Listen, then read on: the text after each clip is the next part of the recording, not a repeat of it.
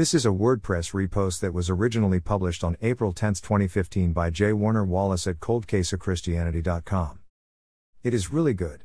If you haven't read it already, please do. You'll want to remember the analogies that Jim uses and, of course, the evidence. Dash. This Easter I had a wonderful experience at New Life Church near Toronto, Ontario.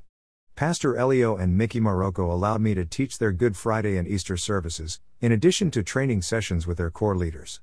I tried to encourage the members of New Life and help them grow in their confidence related to the controversially exclusive, central claim of Christianity Jesus alone is God. While there may be other important, historic religious leaders, none of them rose from the dead. Jesus is unique. He alone is God and He alone has the power to forgive sins and grant us eternal life. In our pluralistic, relativistic culture, an exclusive claim such as this is likely to start an argument. But Jesus didn't shrink from controversy. Read the Gospel of John to see what I mean. Jesus repeatedly made outrageous claims of deity, and he made these claims with singular exclusivity. John 14 1 6. Do not let your heart be troubled, believe in God, believe also in me. In my Father's house are many dwelling places, if it were not so, I would have told you, for I go to prepare a place for you. If I go and prepare a place for you, I will come again and receive you to myself, that where I am, there you may be also. And you know the way where I am going. Thomas said to him, Lord, we do not know where you are going, how do we know the way? Jesus said to him, I am the way, and the truth, and the life, no one comes to the Father but through me.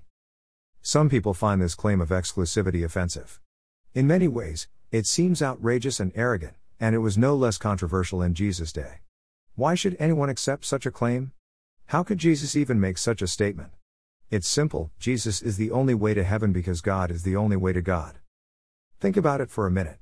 If you want to visit me at my house, you'll need to know me so I can tell you where I live. There are lots of Jim Wallaces in California, there may even be a few J. Warner Wallaces. If you want to visit my house, you're going to need to know the right J. Warner Wallace. I am uniquely qualified to invite you to my house for dinner. I know where I live and I'm the one who can give you permission to join me. If a stranger tried to invite you to my house, even a well intended, morally virtuous, incredibly wise stranger, I'm afraid you're not getting in. You'll need to know me personally if you want an invitation. In a similar way, well intended, morally virtuous, incredibly wise religious leaders may try to invite you into God's presence. But don't be surprised to find their invitation insufficient. You'll need to know God personally if you want to sit at his table. And that's the important difference about Jesus of Nazareth. Jesus didn't claim to be a prophet or religious leader. His claim was much grander and more controversial. Jesus said he was inviting us to his house, Jesus claimed to be God. His claims weren't empty or unsupported. The New Testament Gospels repeatedly describe Jesus as God, and they provide evidence of his deity. Jesus was conceived of a virgin. The virgin conception was described as evidence of Jesus' deity. The virgin conception is an essential belief of the authors of Scripture and the early church. The virgin conception was not borrowed from prior mythologies. There are several problems with the claim the virgin conception was borrowed from prior pagan mythologies. Even Mark's short gospel alludes to the virgin conception. The absence of a birth narrative in Mark does not demonstrate the account, including the virgin conception, as a work of fiction. Jesus repeatedly demonstrated his deity. The deity of Jesus is a central claim of Christianity. The deity of Christ is a Christian essential. It has been affirmed by believers based on the eyewitness testimony of those who saw Jesus rise from the dead. Jesus fulfilled prophecy and spoke prophetically. While most of us are familiar with the prophecies Jesus fulfilled, it's important for us to acknowledge the prophecies Jesus uttered. Jesus didn't need to reveal scientific facts to demonstrate his deity. Why didn't Jesus describe something beyond the knowledge of his contemporaries, i.e., the role of DNA or the nature of the solar system, as a prophetic proof? Jesus made statements demonstrating his deity. Jesus' circumstantial statements demonstrated his deity. Even if you're inclined to deny Jesus ever directly said he was God, it's unreasonable to argue against this indirect, circumstantial case. Jesus' words gave him away. The prophet spoke for God, but Jesus clearly spoke as God. Jesus specifically said, I am God. When Jesus took on God's holy title as his own, he was stating the modern equivalent of I am God. Jesus possessed the authority of God. Jesus' authority was based in his deity. Jesus' authority is grounded in his power, a divine power separating him from other wise rabbis. Jesus' authority was based on his deity. The obvious deity of Jesus elicited worship.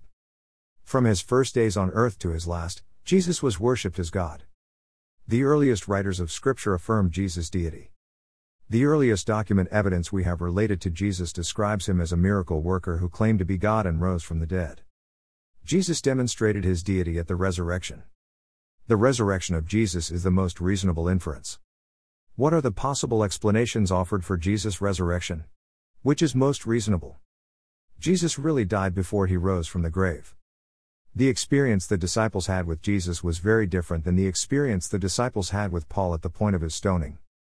The resurrection appearances of Jesus were evidentially diverse. The diversity of the resurrection appearances ought to give us confidence in their reliability. The deity of Jesus is historically reliable. The historicity and deity of Jesus is supported by the evidence. A helpful brief summary of the cumulative case for the historicity and deity of Jesus, also available as a free downloadable Bible insert. The story of Jesus wasn't changed over time. How do we know the story of Jesus wasn't corrupted over time? What is the New Testament chain of custody? The deity of Jesus is not a late legend. The earliest believers, in the earliest chapters of Christian history, proclaimed Jesus was God. Jesus is unlike Buddha, Muhammad, Krishna, Baha'u'llah, Joseph Smith, or any other historic religious figure. Only Jesus rose from the grave. Resurrection Sunday was a unique event in history. It demonstrated the deity of Jesus, and established his singular ability to invite us into the house of God. Jesus is God, and God Himself is inviting us home. He's already prepared our rooms. Jesus is the only way to heaven because God is the only way to God. J. Warner Wallace is a cold case detective, a Christian case maker, and the author of Cold Case Christianity. Worthy is the Lamb. Blessings.